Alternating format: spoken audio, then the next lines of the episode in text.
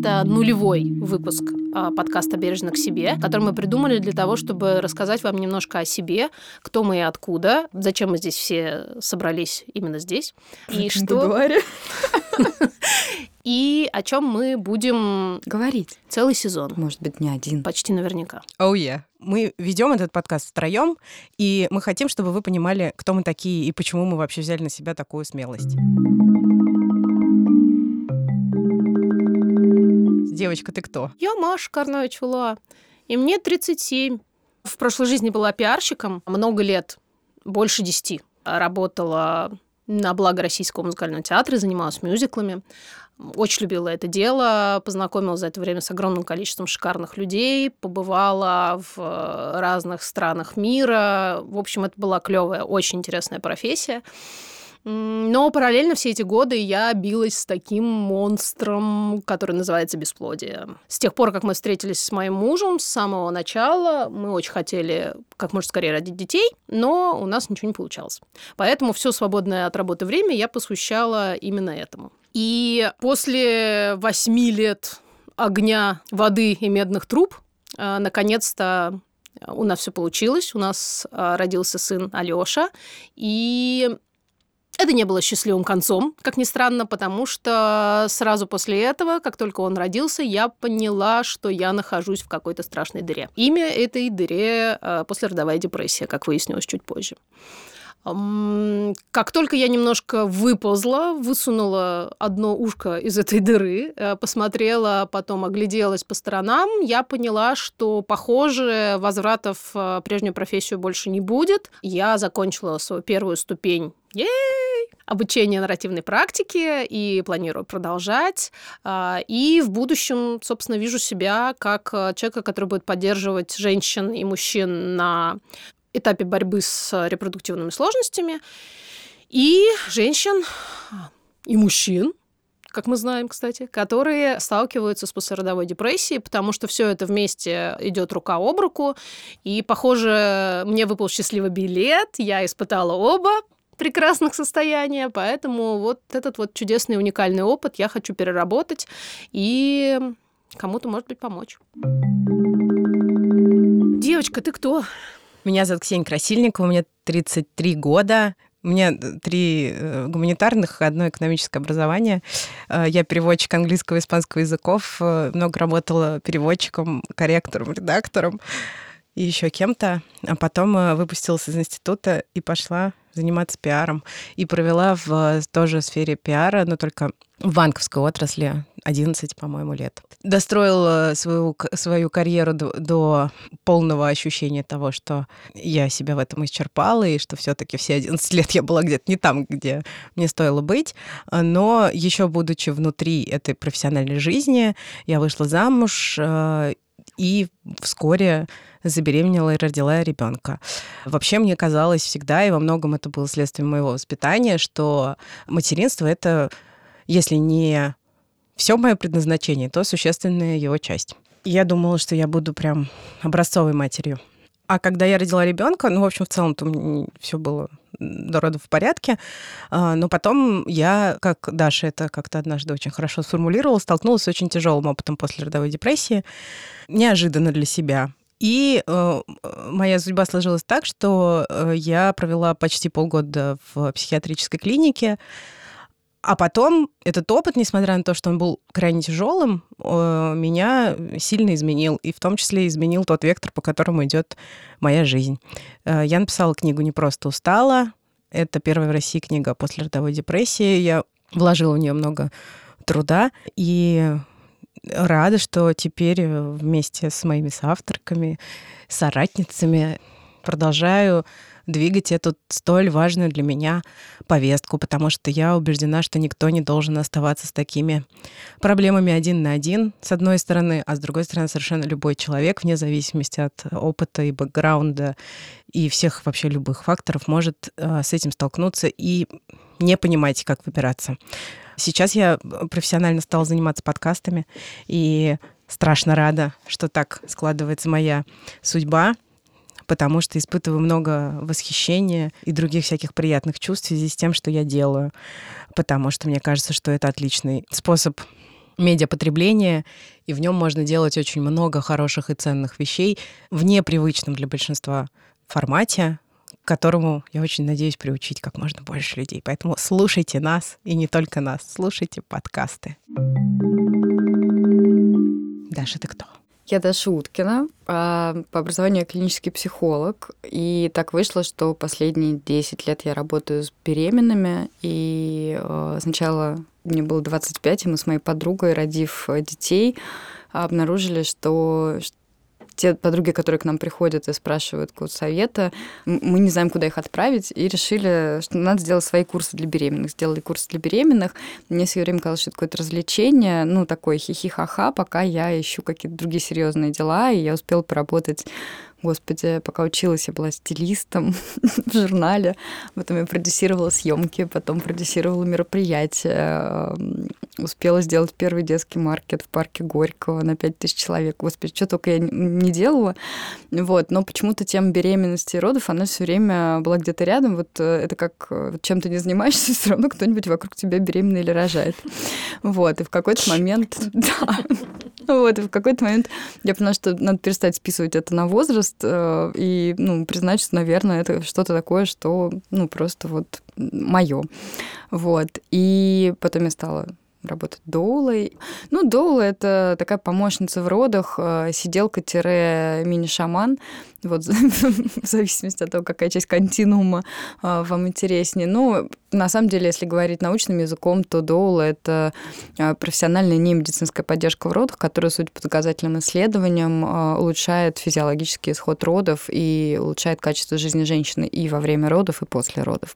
Вот. Ну и постепенно как-то так э, вышло, что я начала работать и с женщинами, которые а, после родов оказывались в разных э, состояниях интересных и необычных, и неожиданных. Просто как-то случайно взяла и сделала группу с названием «Бережно к себе» в Фейсбуке. И вдруг она стала расти, расти, расти. Вот, и вот мы здесь оказались. Если говорить про меня, то э, я человек, который, наверное, не сталкивался с, в своем опыте с послеродовой депрессией, но э, депрессия — это мой спутник жизни с подростковых лет, и, собственно, опыт рождения детей э, и сами роды и вот первые, наверное, пару лет после, это время, когда я нахожусь в максимально здоровом состоянии, видимо, спасибо некоторым гормонам в том числе. И для меня это было таким большим открытием в 22 года обнаружить, что там солнышко может блестеть, можно не плакать каждый день. А если ходить на психотерапию, то вообще очень все интересно становится. И, собственно, это и мой личный путь тоже, который я прохожу уже, ну вот, да, лет 15. И Поэтому, наверное, я здесь, и мне с чем поделиться, и мне всегда очень интересно, какой путь проходят другие женщины. И... Ну, короче, если честно, я вот сижу и думаю, как вообще мы здесь все оказались. Это очень как... круто. Ну, тот момент, когда бы мы договорились и такие... Вы договорились с Ксюшей, а я примазалась. Я тебе написала про то, что я, мне придумалось, и мне хочется сделать большой проект поддержки вообще типа женщин в смысле родительства, не безотносительно именно депрессии. А ты говоришь, о, так у Даши же есть типа такая идея, а, давным давным-давно. Да. А потом угу. ты мне говоришь, ой, мы с Дашей встретились и обсудили. А Даша мне одновременно с этим сказала, а вот еще Маша. А. И вот как бы все, собственно, как-то и... В общем, это было как-то очень спонтанно, совершенно незапланированно. Meant to be. Да, да. Да, и на самом деле интересно, как все это развивается, потому что есть ощущение, что, это, э, что идеи рождаются, и за какие-то мы хватаемся и начинаем их реализовывать, да. и подкаст это как раз и такой они пример. реализуются. Да, а какие-то мы, например, откладываем на потом. Такой очень любопытный процесс, который немножко как будто бы живет э, даже оторвано от нас. Угу. Да, как будто да. мы в какой-то поток попали. Да-да-да, он и... именно происходит с нами. Не мы его делаем, а он как-то вот с нами случается. В общем, вот такое волшебство. И здесь еще будут мемы про будуар, полынь, полынь шалфей, шалфей и Кирилла. И Кирилла. Да, надо сказать, что Кирилл — это Машин муж. И так как Маша называла его просто муж, вот, потом сказала, что надо говорить, что это все таки Кирилл. Привет, вот. Кирилл. Привет, Кирилл. Привет, Кирилл.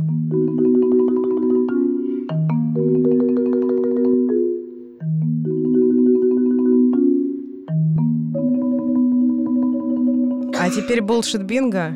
Мы хотим ответить на очень распространенные э, стереотипные высказывания, которые очень часто слышат женщины, переживающие ментальные трудности после родов. Итак, поехали. Даша, Ты просто эгоистка психованная. But it's true. Не такой уж булшит этот бинго, я смотрю. Ну, да, вообще... наверное, Вообще да, я вообще, мне психованная эгоист. Ну Да, вот я в йога-клуб ходила, в ним-йогу долго. Сначала я там занятия вела, а потом даже на йогу несколько раз ходила. Но оказалось, что, в общем, родить мне проще, чем на йогу вот эту джавамукти сходить. Там висела такая наклейка «Why be normal?» Вот, И и мне кажется, это то, что заставляло меня приходить в этот клуб снова и снова, потому что это прям, ну, правда, why be normal. Также мне очень нравится «Я сумасшедшая, мне можно». Вот. И, и в целом я не фанат Айн Рэнд, честно, и вот этого всего разумного эгоизма, но э, я очень люблю какую-то историю про контакт с собой, а так как я отношусь вот к той части популяции человеческой, которая highly sensitive, высокочувствительные люди, а, которым везде чем-нибудь пахнет, колется, одежда. а, Бирочки срезаешь. Бирочки, да, срезаю. Не знаю, мне хочется сразу же набухаться в баре и танцевать на барной стойке с закрытыми глазами, не потому что я эгоистка и психованная оторва, а потому что мне, черт побери, просто там плохо и страшно, и хочется оттуда уйти. И вот э, в этом смысле мне кажется, что хорошо быть эгоисткой в плане контакта с собой. И для меня очень часто, ну, к сожалению, наверное, для других людей, а, происходит так, что контакт с собой это очень часто выбор а, каких-то вещей, которые не понравятся другим людям. Вот, Маш, вот М. кормить грудью и пить антидепрессанты. Ты вот, вот о чем ты вообще думаешь? Ну, наверное, я думаю о том, что мировое медицинское сообщество говорит, что это ок. Довольно сложно исследовать эту тему, потому что тренироваться на котиках в виде мам и младенцев не очень этично, поэтому это, наверное, для многих становится такой большой сложностью, потому что, ну, действительно, не пишут же в аннотациях к антидепрессантам «можно». Честно сказать, я не очень боялась, когда я приняла это решение, но, наверное, дело было в первую очередь в том, что мне было так плохо, что, честно говоря, мне уже было все равно. Я понимала, что да, наверное, какие-то риски существуют, но, во-первых, надо понимать, что находясь в состоянии депрессии, ты часто находишься в состоянии такой ватной апатии. Вот я была в этом состоянии, я практически не спала. Я просто знала, что антидепрессанты работают, потому что у меня был до этого уже опыт приема антидепрессантов до беременности. И я знала, насколько удивительной стала жизнь, когда я начала их принимать, как вдруг у меня очистился взгляд, я поняла, что не было никакой там эйфории или ощущения какого-то невероятного там облегчения, О! а просто я вот как-то вдруг постепенно поняла, что я встаю, встаю по утрам, и, и, и мне нормально. Ну, просто нормально. Я просто могу нормально встать утром, пойти там что-то не через силу, не бурлаки на Волге, а просто нормально встать и пойти сделать себе кофе. Поэтому я поняла, что да, окей, я вообще склонна доверять, э, честно сказать, э, знаете, это работает таким отсекающим методом. Если есть какие-то данные, которые говорят за то, что будет хорошо, я предпочитаю в своей голове отсечь все остальное, вообще перестать об этом думать, потому что это абсолютно контрпродуктивно, и довериться тем данным, которые говорят о том, что мне станет легче. Вот, поэтому, да, конечно, если тебе становится легче жить, то тебе и кормить легче, но тебе все легче. И поэтому, окей, ты готова продолжать это, зная, опять же, мировую статистику и мировые данные, которые говорят о том, что это долгое кормление, оно там полезно для ребенка, а мне, в общем, э, хочется делать, делать ему пользу. Посмотри, какой у тебя малыш. У меня самый восхитительный ребенок на планете. Как вы понимаете. Нет у меня! Ну, У нее, правда, очень клевый ребенок. Ну, Ой, у Маши ну. тоже, правда. Да. И у тебя дети, мягко говоря, ничего. Мой ребенок это концентрация всего прекрасного и крутого, что может быть. Я люблю его совершенно неземной любовью. Все как в классических, неприпорошенных реальностью инстаграмах. А теперь вернемся, отмотаем, ревайнд. До три года назад. Я вообще не понимаю, что это за инопланетянин. Я не чувствую своей связи, какой бы то ни было с ним.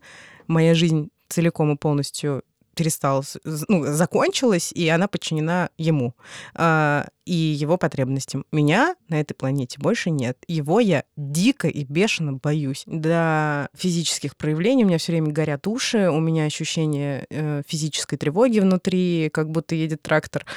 И каждый момент его пробуждения, а они происходят слишком часто, для меня, мягко говоря, очень стрессовая ситуация. Я не хочу иметь с ним ничего общего. Тогда я, конечно, очень много испытывала разных чувств по поводу того, что так все у меня складывается, с учетом всех водных и того опыта, который был на тот момент. Но я сейчас с этим совершенно окей. И когда он подрастет, я ему все это расскажу. Хоть и с риском его как-то задеть, а то и травмировать. Потому что я считаю, что гораздо важнее знать о том, что ментальные расстройства у людей вообще бывают, и что их можно лечить, и можно их преодолевать, в конце концов. Смотреть на то, какой у меня чудесный малыш, мне совершенно никак не помогало, а вгоняло меня в еще более страшное состояние. Именно поэтому мои психиатры мне сказали, что мне надо лежать в больнице, а не быть рядом с ним порезала ты палец, вот прям сейчас так сильно порезала, и тебе, и ты там рыдаешь, у тебя кровь хлещет, и тебе в этот момент, ну как же твой прекрасный малыш? Я мне кажется, смотри, какой клевый ножик. Да, да, да, да, вот, супер, да, отлично. Ну посмотри, какой он красивый. Остренький такой. Остренький. И кровь так хлещет, просто заливает. А бабла ты сколько за него выложила. Да, ты что думала, да, что вот ножиком по пальцу и кровища не будет? Вообще неадекватно. Неженки пошли. Да. Ты такой, слушай, а можно мне пластырь? Пластырь тебе сейчас, на лоб тебе сейчас пластырь. А нахрена ты нож тогда покупала вообще? Вот-вот, вот-вот. Все режут пальцы ножом. И ничего. Что, да, а некоторым терпят. вообще пальцы отрезают. Да. И нормально. Работают потом в поле. Раньше инквизиция была. Таких бы вообще сожгли уже на костре. На костре. Это, кстати, да, наша ежевстречная радость, что э, таких, как мы, больше не жгут на костре. Да, наши шансы Тебя-то мы первые сожгли. Давайте будем честными. Надеюсь, с полынью. Ну, собрали бы И присыпали бы шалфеем сверху, а потом отнесли в будуар. Это был нулевой выпуск подкаста «Бережно к себе» о ментальном здоровье матерей. Если вы хотите еще веселья, а также чернухи. Да, спасибо за это слово. Слушайте нас дальше. Обещаем не разочаровать. У нас, короче, есть еще Инстаграм postpartum.ru. Сайт. Да. Прям и вот, имейл. Да, postpartum.ru собака gmail.com. Пишите, мы очень хотим с вами общаться. Если у вас была послеродовая депрессия, если не было, если вы считаете, что это какой-то бред, или вы сейчас слушаете и плачете, потому что в первый раз в жизни вы услышали, что кто-то испытал то же самое, что происходило с вами. Во-первых, мы вас обнимаем в такой ситуации. Угу. А во-вторых, все пройдет. Спасибо. Пока. thank you